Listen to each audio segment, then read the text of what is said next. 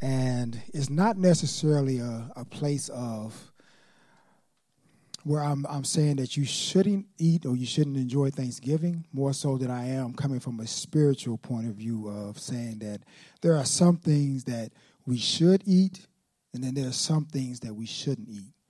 Um, for instance, uh, the enemy of our souls was dealing with me all this week. You know, um, I have a certain issue that that pastor and uh, some of you are aware of uh, that I got diagnosed with, and uh, it causes problems in my feet.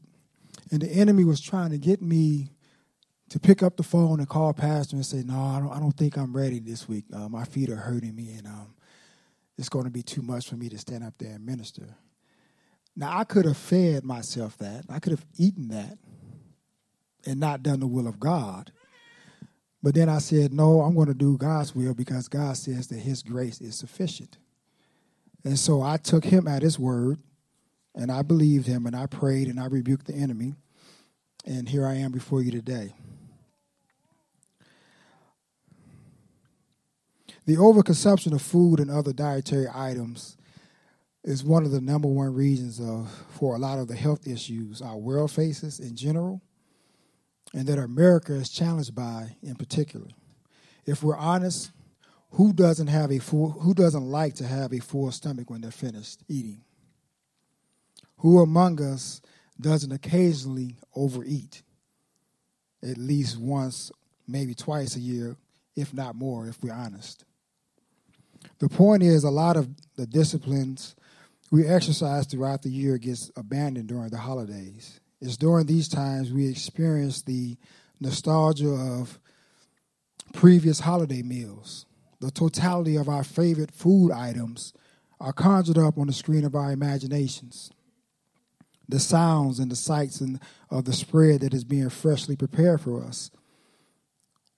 They cross our, our minds and they remind us of the things that are to come and things that have been in the past.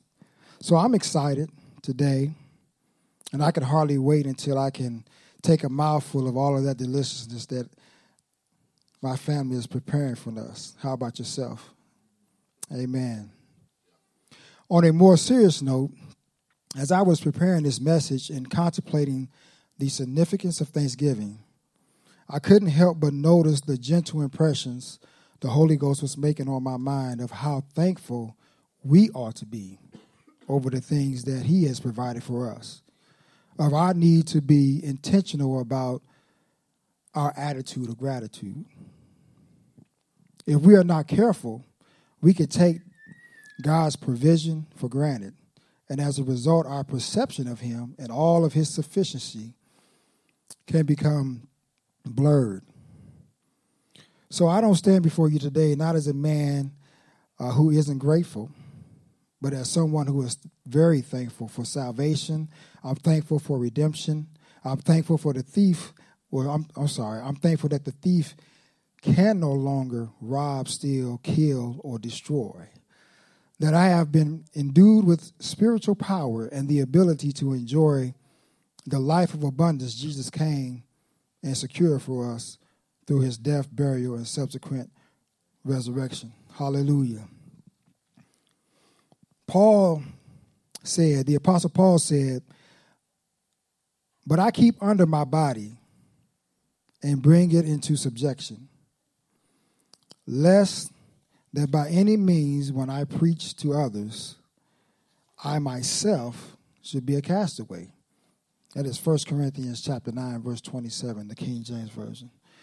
Now, I want to take a look at that same verse of Scripture from the Amplified Bible. And the Amplified Bible reads as this it says, But like a boxer, I strictly discipline my body and make it my slave, so that after I have preached the gospel to others, I myself will not somehow be disqualified as unfit for service. And that's one of the things that a lot of us have to contemplate, a lot of us have to think about. All of us have been called uh, into the service of God. All of us have a place in the body of Christ. Everybody has a place in our in our church to serve and to be active and to be involved in what God is doing And what God is trying to do, he's, he's trying to redeem, he's trying to reconcile the world back unto himself. He began this process through Jesus. But now Jesus is gone. He's no longer here in the flesh. He's here in the, in the spirit dwelling on the inside of us. And he needs our bodies. He needs our minds. He needs our voices. He needs our hands to reach out to people and touch people so that when they when they see you, they can see him. When they feel you, they can feel him. And when they are impressed by your care, they know that it is Jesus working through you that is allowing you to identify with their hurts, their pains, their sufferings, and whatever they're going through, and that allows you to be able to have compassion with them and to uh, sympathize with them. The Apostle Paul also said that he said that he had to keep under his body that it was imperative for him to strictly discipline his body like a boxer, making his body his slave instead of be instead of becoming a slave to his body. When it comes to, to spiritual and natural discipline, both require commitment and the will to persevere. The workout that boxers put themselves through uh, for a bout that they're about to engage in is considered one of one of the most strenuous exercises a person can go through. But without commitment, discipline, and perseverance, we won't we won't uh, allow the Holy Ghost to guide us. We won't allow the Holy Ghost to walk uh, uh to to walk us, allow us to walk in the Spirit of God as as He has called us to do. Um, a lot of the a lot of the things that we we go through, uh, it takes faith. And faith is intangible because you can't see it. It's not something that you can grasp. But God calls us to have faith. God calls us to uh, have faith in things that we can't see. The Word of God says, "Faith now faith is the substance of things hoped for and the evidence of things not seen." So even though I'm hoping for something that I can't see, my faith makes it tangible. My faith gives it substance or gives substance to the thing that I'm hoping for, even though I can't see it. And the only way that your faith muscles can be exercised is by you believing in God. You have to believe. You have to personally say within your own self, within your own constitution, I'm going to believe God more than I'm going to believe the world. I'm going to believe God more than I believe my circumstances and the situation that I'm going through. No matter what the doctor has said to me, no matter how my body is trying to uh, rise up and, and, and, and make me feel like not moving or getting up and doing what I normally would do, I'm going to have enough faith in God to believe that I can do all things through Christ Jesus who strengthens me. Hallelujah. Hallelujah. So without commitment, discipline, and perseverance, we won't walk in the Spirit. Ultimately, we will rely on our own ability and strength, and everything God would accomplish through us would be a mess. It has been said that believers have two natures that can be likened to two dogs one representing the natural man, the other the spiritual man. Which one are, are we feeding? Is the question that I want to raise today. Because we need to be able to reconcile this question because whichever dog or whichever nature is getting fed the most becomes the strongest. And likewise, whichever nature or whichever dog is fed the least by default will become weaker. The Amplified Bible says in Matthew 5 and 6 Blessed Joyful, nourished by God's goodness are those that hunger and thirst for righteousness. Those who actively seek right standing with God, for they will be completely satisfied. Now, I know that as we go into this holiday season, a lot of us are, are, are not necessarily hungry, but we're ready to eat some good food, food that we don't normally eat throughout the throughout the uh, the year.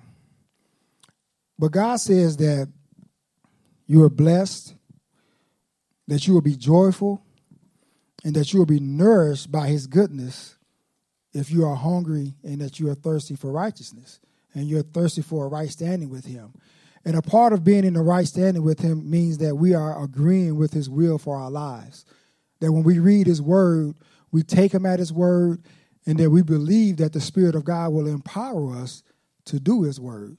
Not only when we're at church, but when we're at home, when we're on our job, when we're in our community and we're dealing with a with a neighbor that may not believe, or um, we're, de- we're dealing with our children that may not uh, be acting the way that we would like for them to act at a, at a certain time. You know, it takes faith and it takes a belief and a confidence in God that um, He's going to turn that thing around and that He's going to touch our children. He's going to touch our neighbor. He's going to touch that coworker that is so difficult, and He's going to make a way for us to endure and for us to persevere. When you and I are seeking right standing with God, we're feeding our spiritual man and starving the natural, our, our natural man. The enemy of our soul loves to manipulate people that are close to us or that have spiritual authority over us to cause an offense or to make us think we have been offended. Either way, whether real or imagined, we still have to respond with the spirit and the mind of Christ and not be and not be distracted by these tactics. With the natural eye, it is easy to see if a person has been eating, whether they have been eating, or, or, excuse me, whether what they have been eating is healthy or unhealthy. We can see if they have been eating enough, over, or under eating as well. However, when it comes to our spiritual uh, uh, our spiritual condition and health, our deficiency is less obvious. Aren't you glad that we serve a God who can look past our posturing, our grandstanding, that He can discern what we need, and not only discern what we need, but He can give us what we need and how we and, and administer to us how we need it. Aren't you thankful that God has proven Himself to be our present help in our time of need? Um, I don't know about you, but there's been times that even in my in my my natural family, my immediate family, where I I, I really needed assistance. I needed not necessarily financial assistance, but I, assistance, but I needed emotional assistance. I needed uh, psychological assistance, and I just needed someone to be there. I needed someone not necessarily to to pump me up, but I just needed someone. I needed someone to be there to say, "Hey, it's going to be okay. I care. I'm, I love you." and I'm here for you. And I didn't I didn't have that always. Um, maybe some of you did, but I didn't. But I thank God that He never leaves me and He never forsakes me. I'm thankful that He proves time and time again, no matter what I'm going through or what I'm facing, that he, He's there for me. He cares for me and He loves me unconditionally and there's nothing that he wouldn't do for me. And I'm thankful that his word bears this out as well because when Adam and Eve fell in the Garden of Eden, God didn't God did not get stuck on their failure and transgression. He looked past that to their greatest need, which was to be reconciled back to him. God was God has has and always will be or will always will be seeking a way to reconcile us back to Him Himself, to reconcile His highest form of creation back to Him. He's not looking for an excuse to condemn us, as some, some people say or some people think, but He's looking for a way to ultimately save us. This is His goal, this is His promise. And the promise of the gospel is, is and always will be love, grace, mercy, and forgiveness. If not, the entire point of redemption is missed. And if these elements aren't the basis of our relationship with our Savior, then I don't know what I don't know what foundation we're standing on. For God so loved the world, as it says in John 3 16 and 17, for God so loved the world that he gave his only begotten Son, that whosoever believeth in him should not perish, but have everlasting life. For God sent not his Son into the world to condemn the world, but that the world through him might be saved. So if God is not condemning the world, he definitely isn't condemning the church, his body, his bride. Amen. There's a lady uh, that I'm that I'm familiar with that I watch on YouTube from time to time, and her name is uh, Vesta Lane Mangun, and she is the matriarch of the of dynamic church in Alexandria, Louisiana, the Pentecostal assemblies. Uh, or the, I'm sorry, the Pentecostal uh, Pentecostals of Alexandria, and she profoundly influenced her audience with a message she delivered during an annual ministers conference that was being hosted by their church. And she said that God did not walk through the Garden of Eden after Adam and Eve's disobedience with an attitude of disgust and anger. That he did not spit out his question, Where are you? in rancor. Instead, he asked his renowned or his renowned question with a sob meaning, in human terms, God had a broken heart. God, God was disappointed. God was very saddened by their disobedience, but he was not angry. He was not upset with them. And the way that she characterized God's response to their plight revolutionized my view of the sinner and the way and the wayward child of God. Because a broken relationship summons the love of God, not his revenge it actually activates forgiveness and not divine retribution. It sets the grace of God, not a curse, into motion.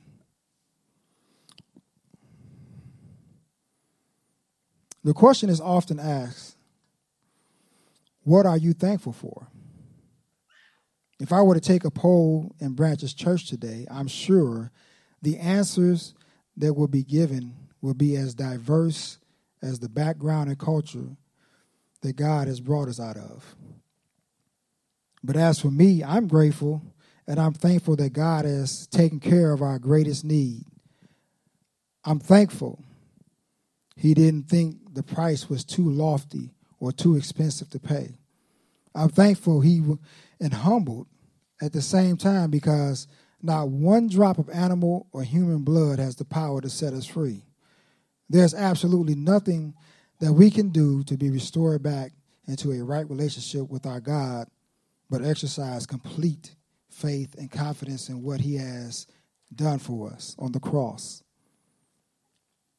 The Word of God says, For when we were yet without strength, in due time Christ died for the ungodly. For scarcely for a righteous man will one die, yet peradventure for a good man, some would dare to die. But God commended his love toward us, in that while we were yet sinners, Christ died for us. For that I am I'm, I'm thankful. I, I, you know that that just floors me every time I read that. I can never just comprehend the depths of God's love for us.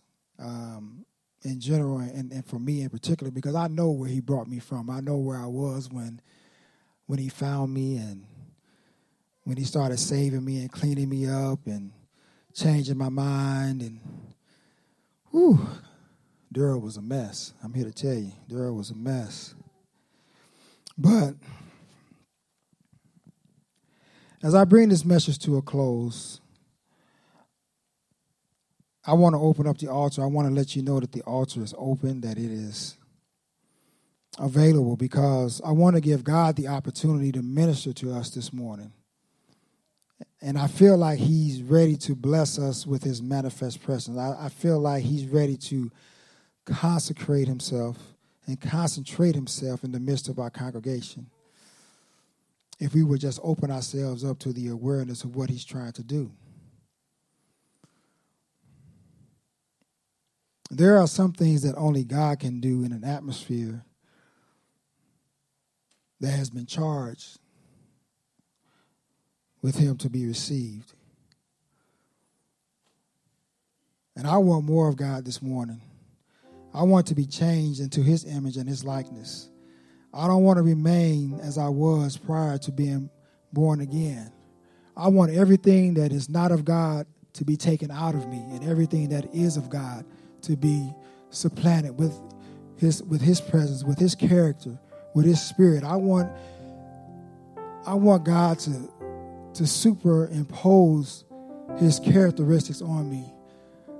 I want him to to use me in a mighty way, not so that I can be seen or that I can be heard, but that I can give something back to him for what he has done for me, that I can show him how grateful I am, how much I love him, how much I adore him, how much I appreciate everything that he has done for me.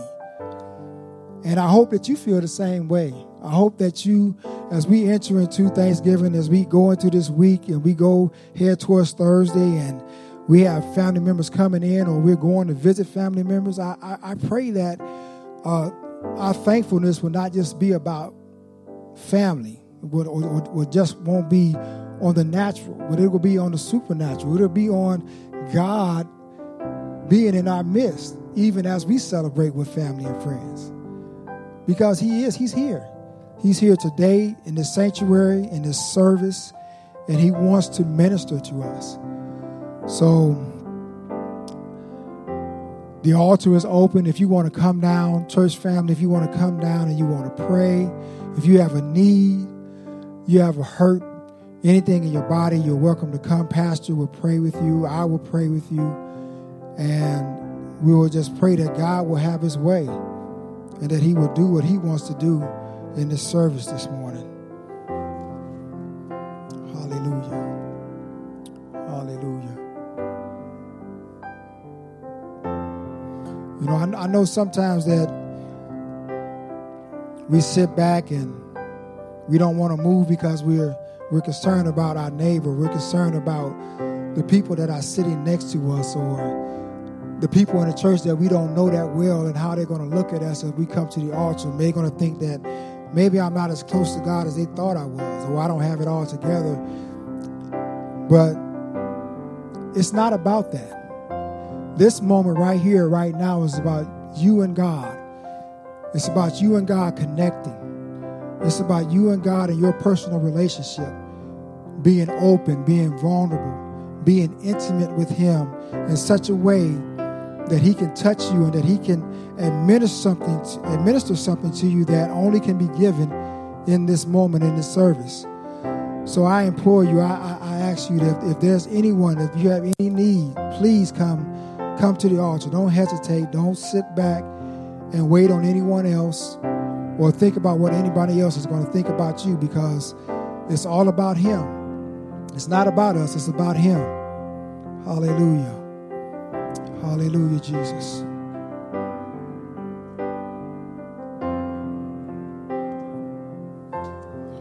Stand with me. Thank you, Daryl, for that word. Aren't you grateful today for a Lord who loves us so much? Would send his only begotten Son to a cross.